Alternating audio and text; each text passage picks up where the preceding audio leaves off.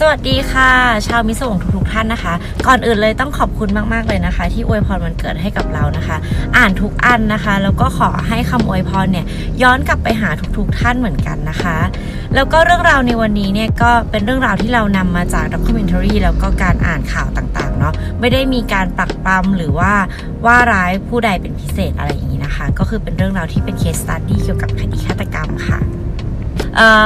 ยังไงก็ขอให้ติดตามเรื่องนี้นะคะ เพราะว่าเป็นเรื่องที่ตั้งใจเล่าเหมือนกันนะ แล้วก็ทำการบ้านอยู่นานพอสมควรเลย ยังไงก็ขอให้ทุกคน enjoy กับตอนนี้ค่ะ แล้วพบกันใหม่ในตอนหน้านะคะ ไปฟังเรื่องราวในวันนี้กันเลยค่ะ สวัสดีค่ะ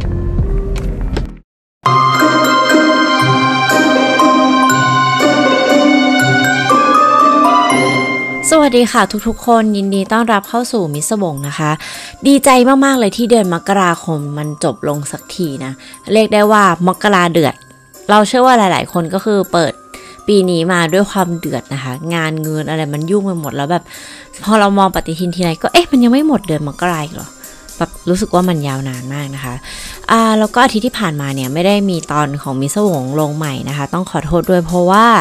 จากนี้ไปเนี่ยประมาณ 3 นาทีจะเป็นการเล่าเรื่องการเตือนภัยที่เราไปเจอมานะคะ ถ้าเกิดว่าใครอยากสกิปไปเข้าเรื่องก่อนเนี่ยก็สกิปได้เลยนะคะ แต่ว่าส่วนตัวเนี่ยอยากให้ฟังค่ะ เพราะว่ามันก็มันอาจจะช่วยคนที่คุณรักหรือว่าช่วยตัวคุณเองได้นะคะ ก็เป็นอุทาหรณ์เนาะก็คือเราเนี่ยต้องบินไปที่เชียงราย เพราะว่าคนที่เรารักแล้วก็แคร์มากๆเนี่ยเกิดแบบอุบัติเหตุขึ้นมาค่ะ อุบัติเหตุที่ว่าเนี่ยมันก็คือแก๊สรั่วค่ะ ปกติแล้วบนดอยเนี่ยอากาศมันหนาวเนาะพออากาศหนาวเนี่ยการจะอาบน้ำบนดอยก็เป็นเรื่องที่ทรมานใช่ไหมคะก็เลยต้องมีเครื่องทำน้ำอุ่น ซึ่งเครื่องทำน้ำอุ่นเนี่ยมันก็มีทั้ง 2 แบบแหละทั้งไฟฟ้าแล้วก็แก๊สแต่พอดีว่าที่นี่เนี่ยเป็นแก๊สนะคะแล้วมันคงเกิดการรั่วหรือมันควบแน่นจนเกินไปห้องมันอาจจะไม่สามารถที่จะระบายอากาศได้เพียงพอนะคะ ก็เลยทำให้หน้ามืดหมดสติไปนะคะแล้วก็ต้องส่งโรงพยาบาล แต่ตอนนี้โอเคแล้วนะคะ ก็ทุกอย่างก็โอเคเราก็รีบบินไปเพื่อแบบดูแลจัดการอะไรแบบนี้นะคะอ่าอันนี้เนี่ยก็เลยอยากนำมาเตือนภัยค่ะว่าบางทีเราไปเที่ยวเนี่ย เราก็ไม่รู้เนาะว่ามันมีเรื่องราวแบบนี้คืออย่างอย่างเราเนี่ยเราไม่รู้นะว่า เอ้ยการอาบน้ำด้วยระบบแก๊สบนดอยเนี่ยมันจะทำให้เกิดถึงขั้นแบบเสียชีวิตหรืออะไรได้นะคะ เพราะว่าคือการเผาไหม้มันจะทำให้เกิดคาร์บอนไดออกไซด์แล้วก็คาร์บอนมอนอกไซด์ใช่ไหมคะ แล้วถ้าเกิดว่ามันมันถูกมันลวกมา จนทำให้คนที่เข้าไปอาบน้ำเนี่ย สูดดมเป็นเวลา แต่จริง ๆ ไม่นานมากนะ จริง ๆ ถ้ามันรั่วจริง ๆ ก็แป๊บเดียวอะค่ะ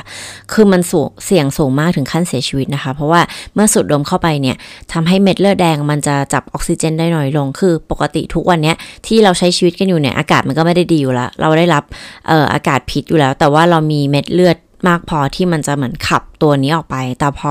แก๊สมันสูดดมเข้าไปมากๆอะค่ะ เม็ดเลือดแดงมันไม่สามารถที่จะจับออกซิเจนได้นะคะ ร่างกายเนี่ยก็เลยขาดออกซิเจนทำให้มีอาการวิงเวียนศีรษะ ปวดศีรษะมึนงงหน้ามืดคลื่นไส้หายใจลำบาก หมดสติ และเสียชีวิตได้ค่ะ โดยเฉพาะกลุ่มที่มีความเสี่ยงมากที่สุดนะคะ คือคนที่มีโรคประจำตัวค่ะ เช่น โรคหัวใจ โรคเลือด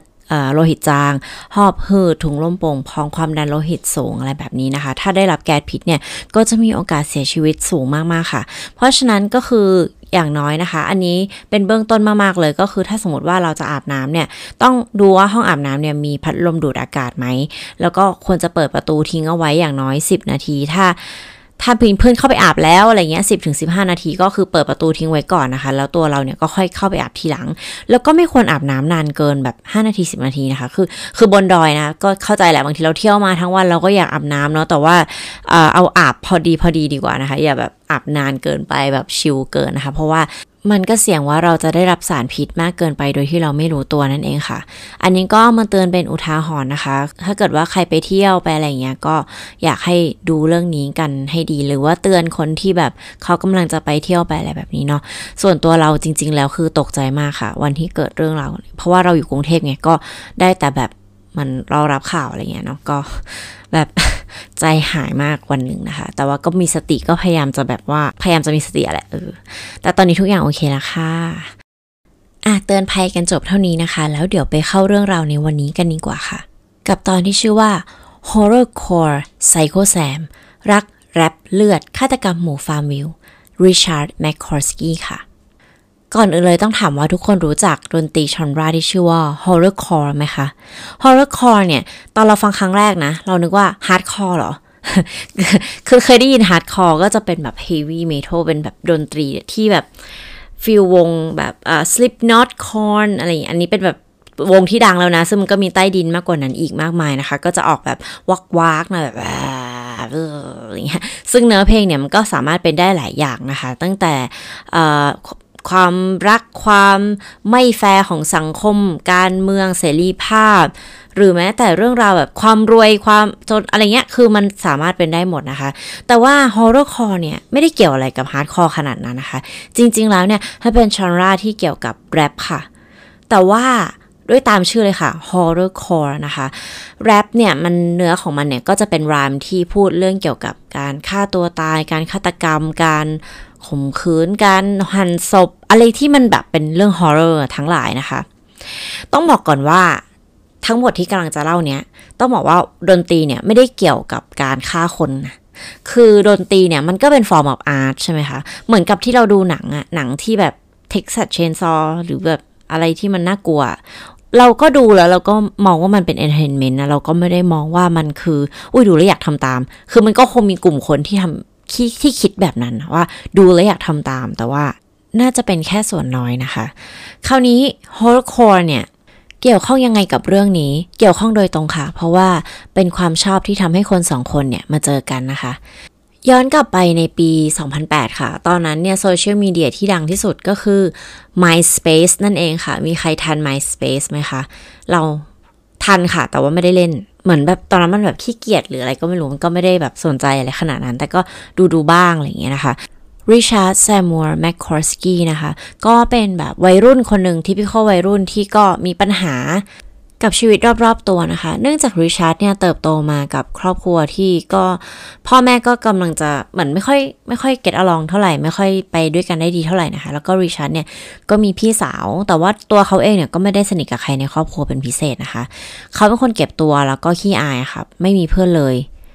น้อยมากๆ เรียกได้ว่าอยู่อยู่คนเดียวก็คือกลับจากโรงเรียนก็อยู่คนเดียวอะไรอย่างนี้นะคะ ซึ่งในช่วงเวลานั้นเนี่ยพี่สาวเขาก็แบบฟังเพลงฟังอะไรก็จะมีสเตอริโอที่มันเป็นแบบ เหมือนเครื่องวิทยุเล็ก ๆ ที่มีซีดีอะไรอย่างเงี้ย ซึ่งริชาร์ดเนี่ยไม่ชอบฟังเพลงเลย เป็นแบบเป็นเด็กที่ไม่ชอบฟังเพลงมาตั้งแต่เด็กๆแล้วอะค่ะ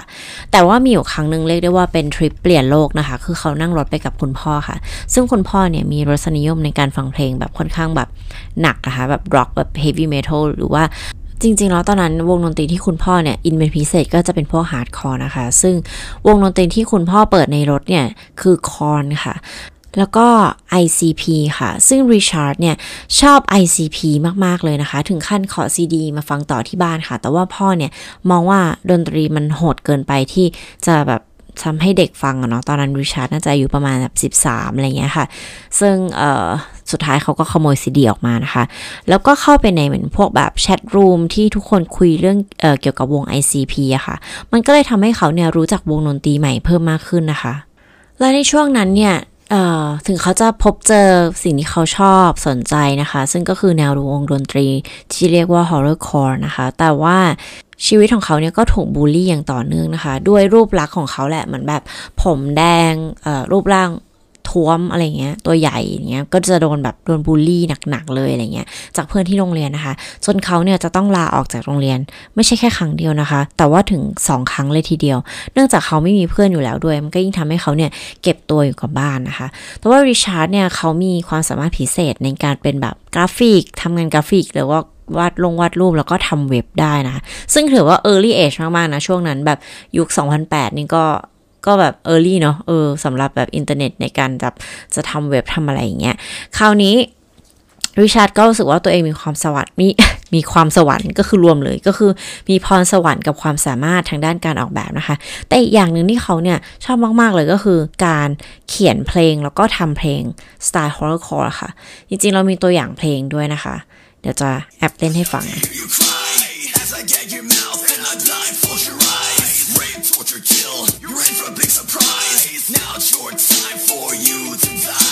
ประมาณหนึ่งประมาณหนึ่งนะคะ ก็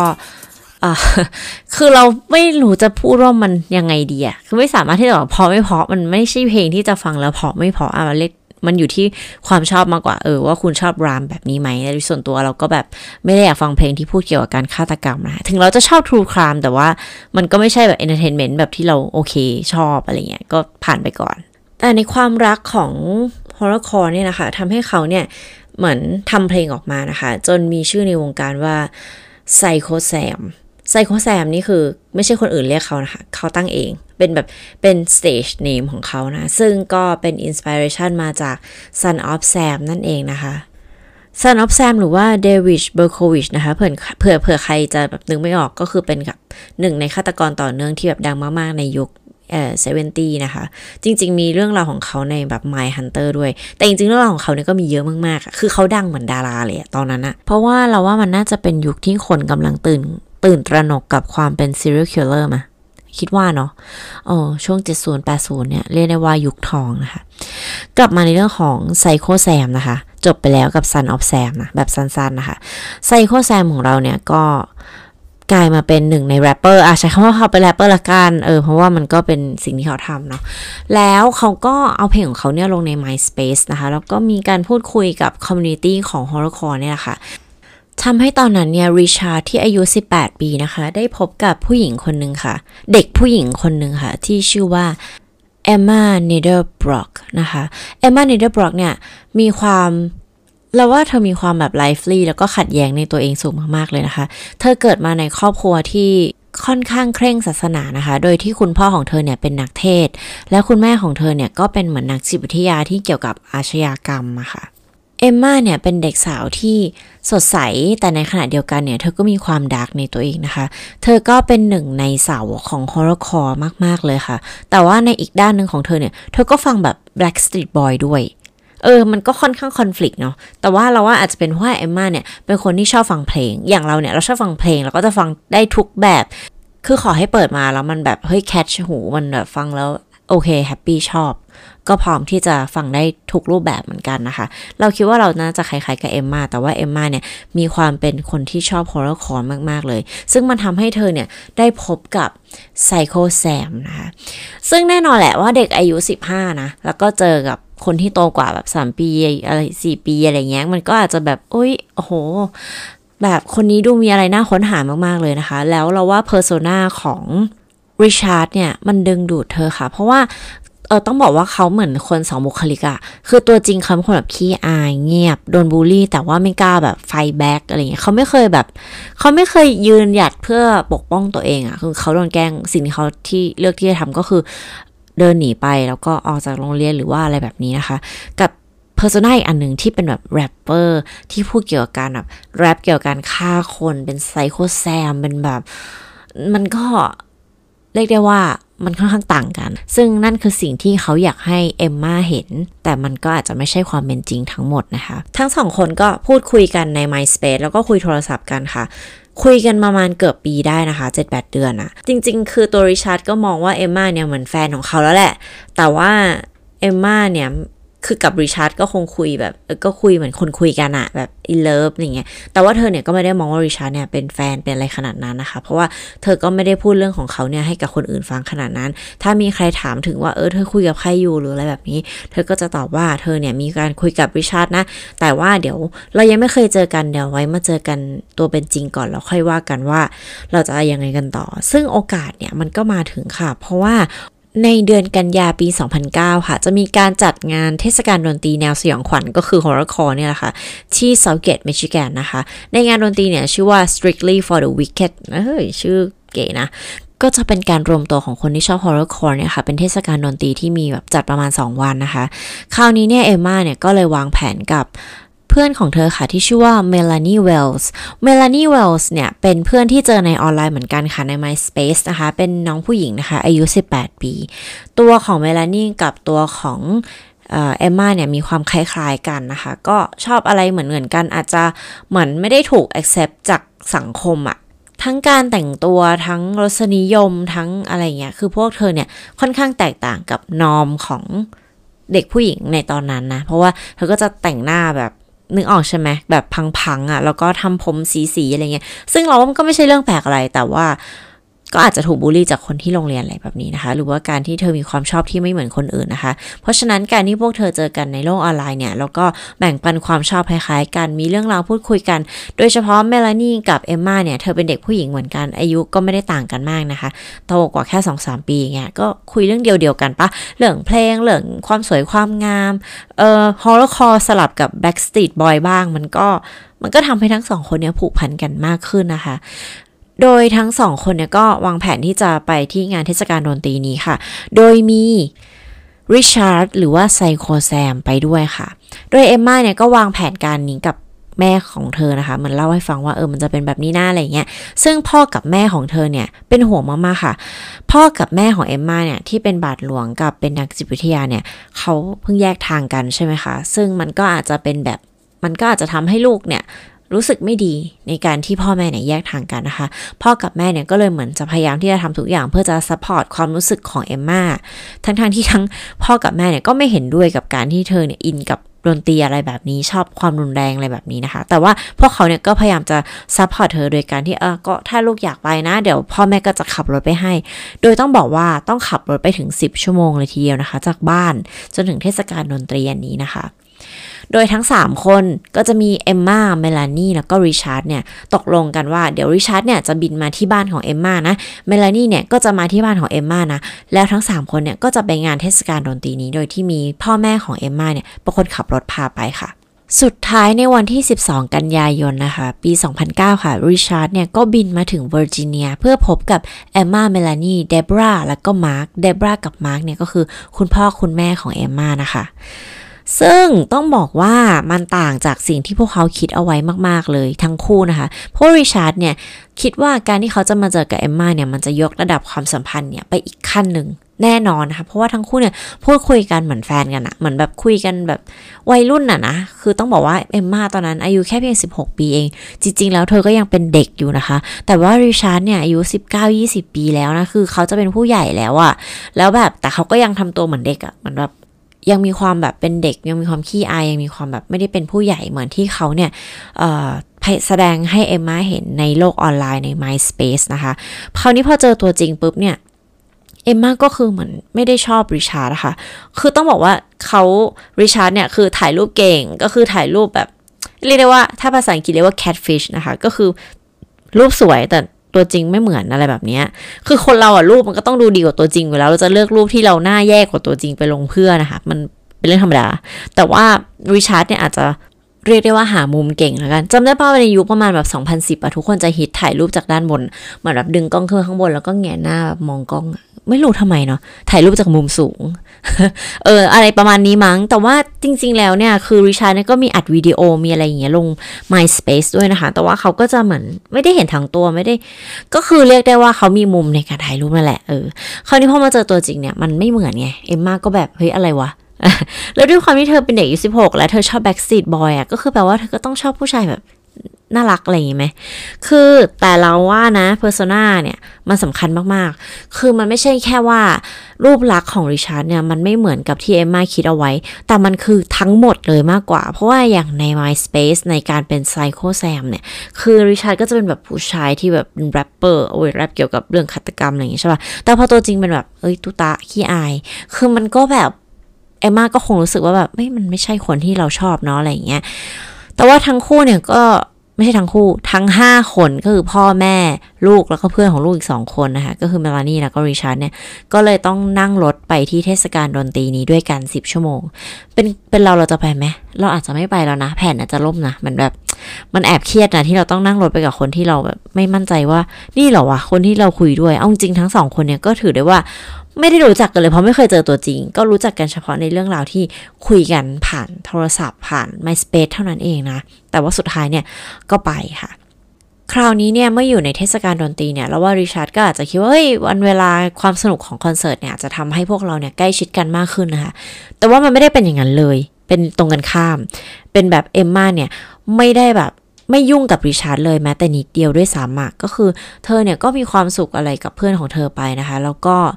flirt กับผู้ชายคนอื่น ก็คือมีเอมมาเนี่ยเป็นเด็กสาวที่น่ารักนะหน้าตาดีเออ แล้วคราวนี้ก็มีคนเข้ามาจีบอะไรอย่างนี้แหละ ก็ตามสไตล์ก็วัยรุ่นอะไปงานเทศกาลดนตรีก็ต้องแบบเฮ้ย เราก็คือเต็มที่ไง เราสวย เราก็เอ้ย สนุก มีความสุขกับ moment นะคะ ไม่ได้คิดอะไร ซึ่งริชาร์ดเนี่ยก็เริ่มแบบมีความรู้สึกที่เก็บกด แล้วก็โกรธมากขึ้นเรื่อยๆนะคะ ที่เอมมาไปแบบ flirt กับผู้ชายคนอื่นต่อหน้าต่อตาเนาะสุดท้ายวันที่ 13เนี่ยหลังจากจบคอนเสิร์ตนะคะ ทั้ง 5 คนก็คือพ่อแม่แล้วก็เด็กๆอีก 3 คนเด็กวัยรุ่นอีก 3 คนเนี่ยก็กลับบ้านจากคอนเสิร์ตค่ะ มาที่บ้านของเอมมานะโดยคุณพ่อเนี่ยเป็นคนเอ่อ drop ทุกคนที่บ้านของแม่เอมมานะคะ แล้วคุณพ่อเนี่ยก็ขับรถแยกกัน เพราะว่าพ่อแม่เขาอยากกันแล้วก็อยู่คนละบ้านนะคะ ซึ่งบ้านของพ่อเอมมาเนี่ยอยู่ห่างจากบ้านของเธอแค่เพียง 15 นาทีเท่านั้นเอง ทุกคนก็แยกย้ายกันแบบเข้านอนเนาะมีความสุขในแบบ เทศกาลดนตรีที่ผ่านมาเมลานี่ก็แบบโพสใน MySpace เงี้ยว่าแบบ SFTW was fucking amazing แบบสนุกมาก โห เจ๋งมากเลย ตอนนี้เรากลับมาที่เวอร์จิเนียแล้วนะ แล้วก็จะกลับไปบ้านเนี่ย on Wednesday ในวันพุธที่จะถึงนี้นะคะ เออคิดถึงทุกคนเลย ซึ่งโพสต์นี้เนี่ยคือโพสต์ในวันที่ 14 ก็คือตีสองครึ่งนะคะ ประมาณตีสองครึ่งของวันที่พวกเขาเนี่ยกลับมาจากคอนเสิร์ตอีกวันหนึ่งแล้วนะคะ แล้วหลังจากนั้นไปก็ ไม่มีการติดต่อจากทุกคนอีกเลยค่ะ เพราะว่าในวันที่ 15 กันยายนค่ะ ริชาร์ดได้ก่อเหตุคดีฆาตกรรมค่ะ ริชาร์ดได้เอาขวานผ่าไม้นะคะ ที่อยู่ข้างนอกบ้านของเอมมานะคะ มาตีที่ศีรษะของเมลานีเป็นคนแรกค่ะต่อมาเขาค่อยๆเดินขึ้นไปข้างบนนะคะ ยังห้องนอนของเดบราค่ะ แล้วก็ตีเดบราแบบเดียวกันจนเดบราเสียชีวิตบนเตียงนะคะ และคนสุดท้ายค่ะ ก็คือ เอมมาค่ะ เอมมาเนี่ยที่นอนหลับอยู่บนเตียงของเธอยังมีความสุขนะคะ ก็ถูกริชาร์ดเนี่ยก็ใช้ขวานอันนี้นะคะตีไปที่ศีรษะของเธอค่ะ ทั้ง 3 คนนะคะเสียชีวิตจากแผลที่ถูกของไม่มีคมนะคะ ฟาดก็คือตัว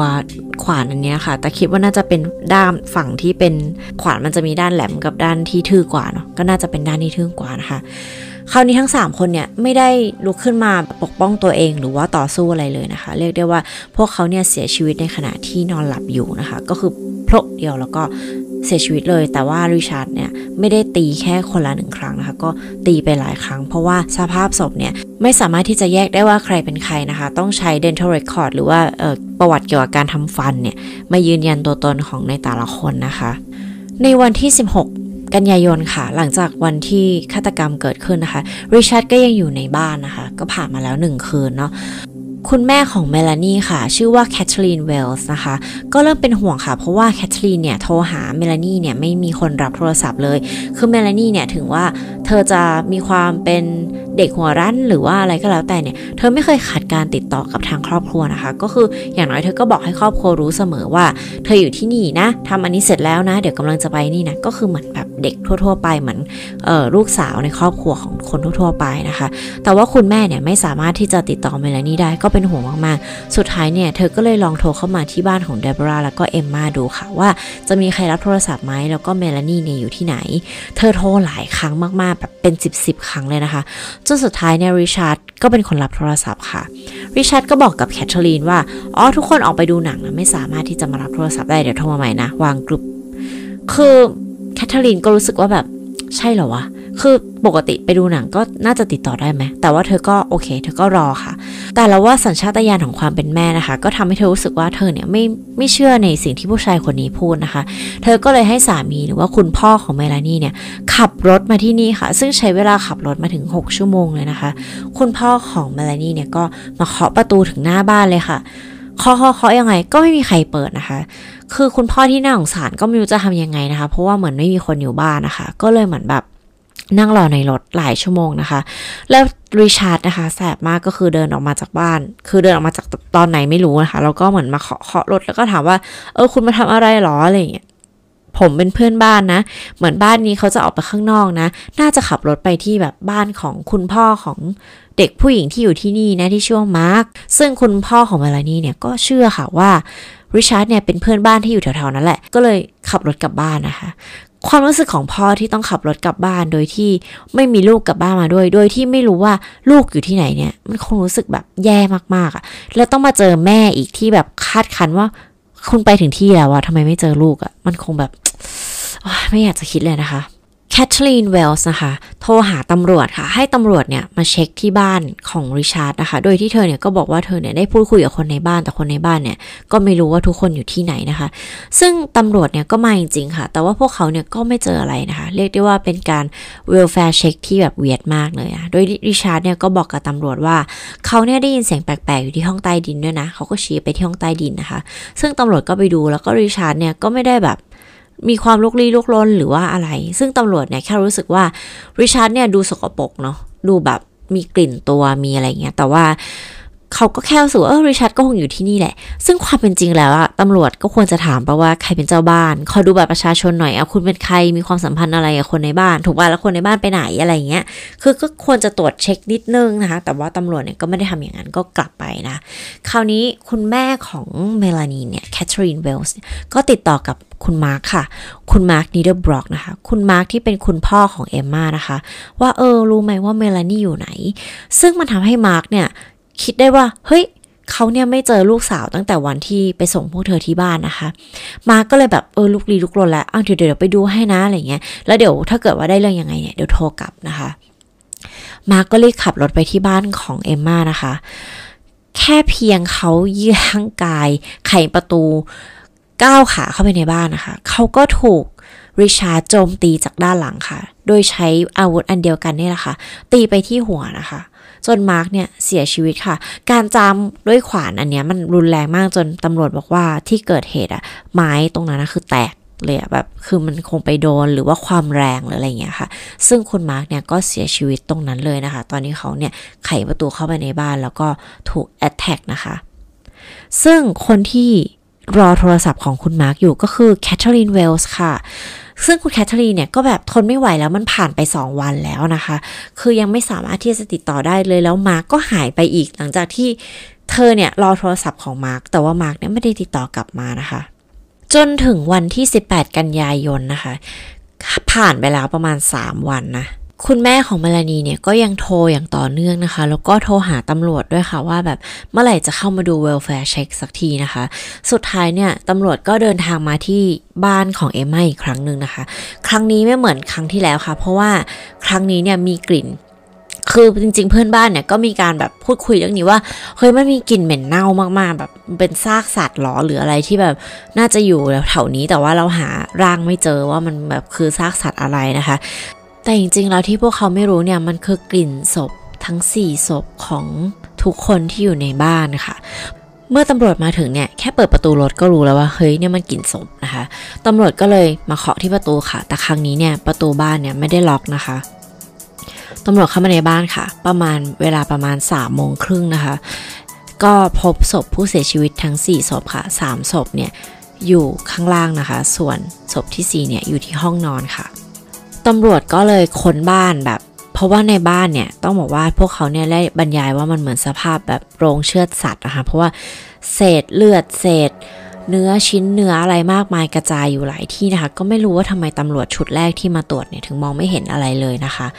ซึ่งริชาร์ดเนี่ยได้ใช้อุปกรณ์อิเล็กทรอนิกส์ ในบ้านหลังนี้ก็คืออุปกรณ์อิเล็กทรอนิกส์ของเอมมานะคะ ทั้งคอมพิวเตอร์มือถือแล้วก็กล้องวิดีโอค่ะ สิ่งที่ตำรวจพบคืออะไรรู้ไหมคะวิดีโอที่ริชาร์ดเนี่ยอัดตัวเองค่ะพูดเกี่ยวกับการ confess เรื่องของการที่เขาเพิ่งก่อคดีฆาตกรรมไป แล้วก็ไม่รู้ว่าจะทำยังไงนะคะ ก็คือ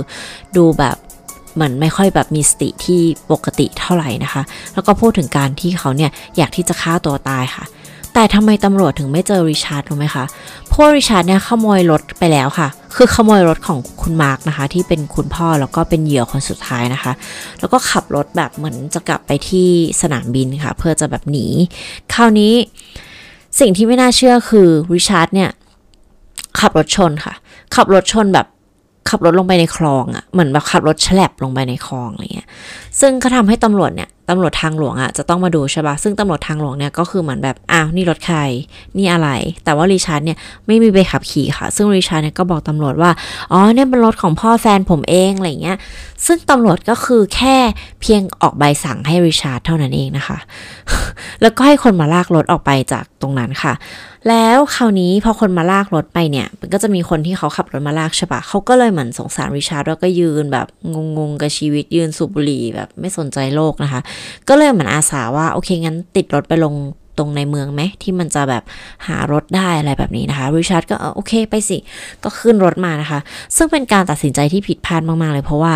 คนขับรถลากเนี่ย บอกว่าริชาร์ดเหม็นมาก เขาใช้คำว่า he stink like a devil นะคะเธอเขาเนี่ยเหม็นเหมือนแบบเหม็นเหมือนปีศาจเลยอะซึ่งเขาก็มองว่าริชาร์ดเนี่ยตัวสกปรกมอมแมมแบบเลอะแบบโคลนเลอะอะไร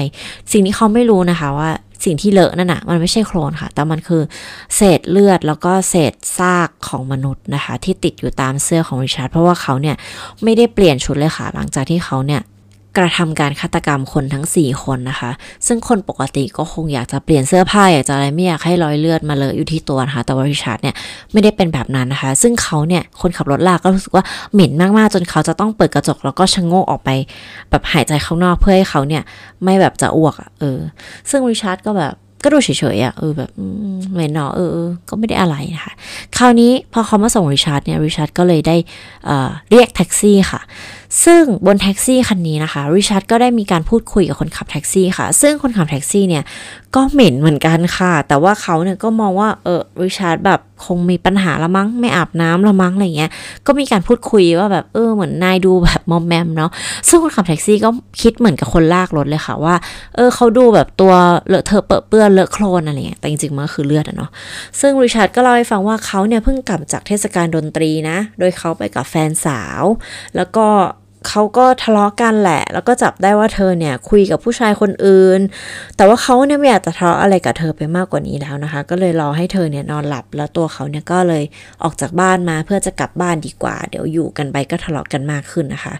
ซึ่งคนขับแท็กซี่เนี่ยก็บอกว่าริชาร์ดเนี่ยได้เล่าถึงแฟนสาวของเขาหรือว่าเอมมาเนี่ยด้วยความรักแบบรักมากๆเลยยังดูแบบรักกันอยู่อะไรเงี้ยแต่อยากจะแบบว่าเคลียร์ใจกันทีหลัง ซึ่งแบบเราก็รู้อยู่แล้วว่าเรื่องราวมันเป็นยังไงนะคะ ริชาร์ดเนี่ยไปถึงสนามบินได้นะ แต่ว่าเขาเนี่ยไม่สามารถที่จะซื้อตั๋วตอนนั้นได้ เพราะว่าตั๋วเนี่ยมันเหมือนอาจจะแพงนะคะ เขาก็เลยเหมือนต้องนอนแบบนอนตรงตรงสนามบินนะ่ะเพื่อจะซื้อตั๋วในอีกวันหนึ่งในตั๋วที่ราคาถูกลงนะคะ ตำรวจเนี่ยก็ตามหาเขาแบบให้ควักนะคะ แต่สุดท้ายเนี่ยก็มีคนที่เป็นยามที่สนามบินนะคะจำได้ก็คือเห็นว่ามีหมายจับแหละแล้วก็เหมือนแบบสงสัย เพราะว่าเขาเนี่ยจับตามองริชาร์ดมาสักพักแล้วริชาร์ดเนี่ยมาแอบหลับอยู่ตรงแบบว่าที่ ที่เก็บกระเป๋าที่เข็นกระเป๋าอะไรแบบนี้นะคะ เขาก็เลยเหมือนแบบเอ๊ะคนนี้แปลกๆไปอยู่ดีมาแอบหลับในสนามบิน ซึ่งมันไม่ใช่ใน gate ไงถ้าเออใน gate คุณรอ flight อะไรก็ไม่ค่อยแปลกมากแต่อันนี้มันคือแบบด้านนอกนะคะพอเขาจำได้ปุ๊บเนี่ยก็เลยโทรเรียกตำรวจค่ะ ซึ่งจากที่ทุกคนเห็นนะคะ ด้วยวิดีโอ footage ที่ริชาร์ดถูกจับนะ เป็นการจับที่เรียกได้ว่าสงบเหลือเกินนะคะตำรวจเนี่ยไม่ได้ทำความรุนแรงอะไรกับเขาเลย ไม่ได้แบบ เฮ้ย เขาไปดูว่าเขามีอาวุธไหมอะไรขนาดนั้น ริชาร์ดก็ดูแบบก็ง่วงก็ดูไม่ได้แบบ ไม่ได้แคร์อะไรทั้งสิ้นเหมือนกันนะคะ เป็นการจับที่ละมุนละม่อม แล้วก็เหมือนแบบเออเออจับคนแบบขโมยของอะไรเงี้ยแต่แบบนะไม่ใช่ คราวนี้เมื่อถูกตำรวจควบคุมตัวนะคะ นักข่าวอะไรเงี้ยก็รุมถามริชาร์ดค่ะ ว่าทำไปทำไมคุณทำอย่างนี้ไปทำไมอะไรเงี้ยเพราะว่าเนื้อเพลงหรอหรืออะไรอะไรอย่างงี้ แต่ว่าริชาร์ดเนี่ยก็แค่ตอบว่า Jesus make me do it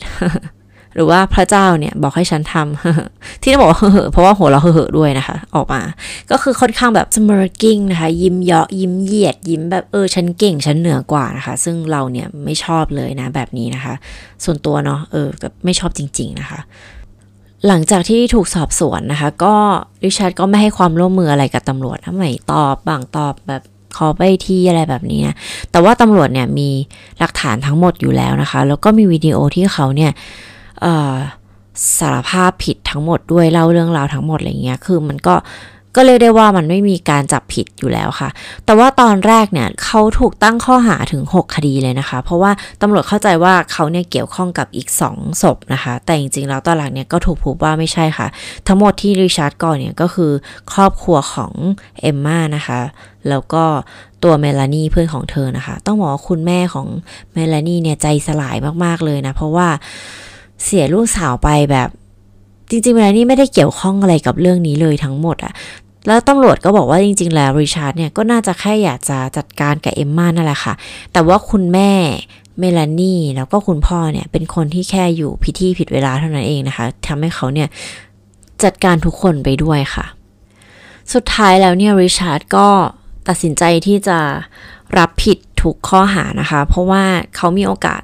ถ้าเกิดขึ้นศาลเนี่ยเขาก็มีโอกาสที่จะถูกได้รับโทษประหารชีวิตค่ะ เขาก็เลยรับ plea deal นะคะว่าเขาเนี่ยเป็นคนทำผิดทั้งหมดเอง เรื่องราวของเขาเนี่ยคดีของเขาก็เลยไม่ได้จำเป็นที่จะต้องขึ้นศาลนะคะ เพราะว่าผู้ต้องหาแล้วก็หลักฐานทุกอย่างเนี่ยมันครบหมดแล้วนะคะ เขาก็เลยตรงไปอยู่ที่คุกเลยค่ะริชาร์ดแซมูเอลแมคคอร์สกี้นะคะ ได้ถูกตัดสินว่ามีความผิดในข้อหาฆาตกรรมแบบ first degree murder นะคะ แล้วก็ manslaughter ค่ะ ซึ่งก็คือการฆ่าคนตายนั่นแหละค่ะ เขาได้รับโทษจำคุกตลอดชีวิต 4 ครั้งนะคะ แล้วก็ถูกจำคุกเพิ่มอีกทั้งหมด 632 ปีค่ะ ก็เรียกได้ว่าริชาร์ดหรือว่าไซโคแซมเนี่ย ไม่มีวันที่จะได้ออกมาข้างนอกอีกต่อไปแล้วนะคะ หลังจากที่ถูกพิจารณาคดีเนี่ย ทุกคนก็บอกว่าเขาดูเหมือนจะเฉยๆเนาะแต่ตอนนี้เขาเดินออกจากศาลที่จะขึ้นรถนะคะ ก็ยังจับภาพเขาที่แบบมีความยิ้มเยาะคือไม่ได้รู้สึกแบบ มีความผิดรู้สึก เสียใจรู้สึกแย่อะไรใด ๆ นะคะ จนถึงตอนนี้เนี่ยเขาก็กำลังรับโทษอยู่ที่เรือนจำ Red Onion State นะต้องบอกว่าริชาร์ดก็ยังเป็นคนที่มีสองบุคลิกอยู่เหมือนเดิมนะคะ ก็คือมันมีคนที่ไปสัมภาษณ์เขาคือเป็นคนที่ทำเกี่ยวกับเรื่องราวของฆาตกรเนี่ยแหละค่ะเป็นอาจจะเป็น journalist อะไรเงี้ย ซึ่งก็สัมภาษณ์เขาแล้วแบบถามว่าทำไมถึงทำอย่างนี้อย่างนั้นอะไรเงี้ยคำตอบก็ค่อนข้างแบบ ค่อนข้างปากดีอะไม่รู้จะใช้คำว่าอะไร ก็คือคำตอบแบบ เออ วันหนึ่งฉันก็ต้องทำอย่างนี้อยู่แล้วแหละ เพียงแต่ว่ามันเกิดขึ้นตอนนั้นแหละ เออ แต่ฉันจะไม่อ่า brag about it หรอกนะ หรือว่าเอาเรื่องนี้มาอวดหรอกนะ เพราะว่าจำนวนศพมันยังไม่ได้เยอะมากขนาดนั้น อะไรแบบเนี้ย แต่ว่าพอมีอีกอันหนึ่งที่เราดูเนี่ย ก็คือมีคนที่แบบ ติดคุกห้องห้องขังเดียวกับเขาใช่ป่ะคะ ซึ่งคนนี้เป็นแบบไม่ได้ก่อคดีฆาตกรรมเขาก่อคดีอื่นๆ ซึ่งมันไม่ได้รุนแรงขนาดนั้น ต้องมาติดคุกห้องเดียวกับริชาร์ดซึ่งก่อคดีฆาตกรรมนะคะ แต่คนนี้เนี่ยเขาติดคุกอยู่แค่ 90 วันนะคะเขาก็ได้ออกมาเล่าให้นักข่าวฟังว่า สิ่งที่เขาพบเนี่ยมันไม่เหมือนกับสิ่งที่เขาอ่านมาหรือว่าเจอหรือว่าหวั่นใจตอนที่รู้ว่าจะต้องได้อยู่แบบห้องขังเดียวกันอะไรเงี้ย เพราะว่าริชาร์ดก็ค่อนข้างพูดคุยกับเขาแบบปกตินะ แล้วก็ นักโทษคนอื่นๆนะคะไม่ได้แบบมองริชาร์ดว่าโหเจ๋งอะไรอย่างนี้เลยนะคะ มองว่าเขาเนี่ยทุเลศด้วยซ้ำเพราะว่าโดยวิธีการที่เขาฆ่าคนน่ะคือฆ่าคนอื่นตอนที่เขาหลับอยู่ ไม่สามารถที่จะปกป้องตัวเองได้ แล้วก็แบบเป็นผู้หญิงไปอะไรเงี้ยแล้วเรื่องราวที่ฆ่าคือแบบอะไร เขาไม่ชอบเองเองก็เลยฆ่าเขางี้หรออะไรเงี้ย ซึ่งนักโทษคนอื่นเนี่ยก็เรียกได้ว่าก็ยังบูลลี่ริชาร์ดอยู่นะคะเขาไม่ว่าเขาจะอยู่ที่ไหนเนี่ยเขาก็ยังถูกบูลลี่อยู่ด้วยความที่เขาเนี่ยแล้วว่าแบบ เป็นคนอ่อนแอ เออ เขาไม่สามารถที่จะลุกขึ้นมาแบบเฮ้ยหยุดไม่ชอบอันนี้เนี่ยทำอย่างนั้นอะไรเงี้ยได้เขาก็เหมือนปล่อยให้คนบูลลี่เขาไป แต่เขากลับไปเอาเรื่องราวของความเกลียวกราดเนี่ยไปลงที่คนอื่นที่ไม่มีทางสู้แทน แต่ว่าเอ่อคนที่อยู่ห้องขังเดียวกับเขาเนี่ยก็บอกว่าจริง ๆ ก่อนที่เขาจะออกมาเนี่ยก็มีการนั่งคุยกันแล้วริชาร์ดเนี่ยก็ เตือนเขาว่าออกไปแล้วก็ใช้ชีวิตให้มันดีเนาะอย่าให้แบบคนอื่นที่มาสบประมาทเนี่ย มองว่าพวกเขาเนี่ยถูกที่มองนายว่านายทำได้แค่นี้แหละ เป็นได้แค่นักโทษอย่างนี้แหละอะไรเงี้ยทำให้คนอื่นแบบเซอร์ไพรส์ทำให้คนอื่นเนี่ยเห็นนายในตัวที่แบบเป็นแบบแบบเวอร์ชันที่ดีกว่านี้ อย่าอย่าเป็นเหมือนเขาที่ผิดพลาดทำอะไรโดยที่แบบเหมือนไม่ทันคิดแล้วก็ทำเรื่องแย่ๆ จนต้องมาติดคุกตลอดชีวิตอะไรเงี้ย ซึ่งคนคนนี้ก็บอกว่า คำพูดของริชาร์ดเนี่ยค่อนข้างเตือนสติเขาได้เป็นอย่างดีเลยทำให้เขาเนี่ยตั้งใจที่จะมีชีวิตที่ไม่มีการแบบ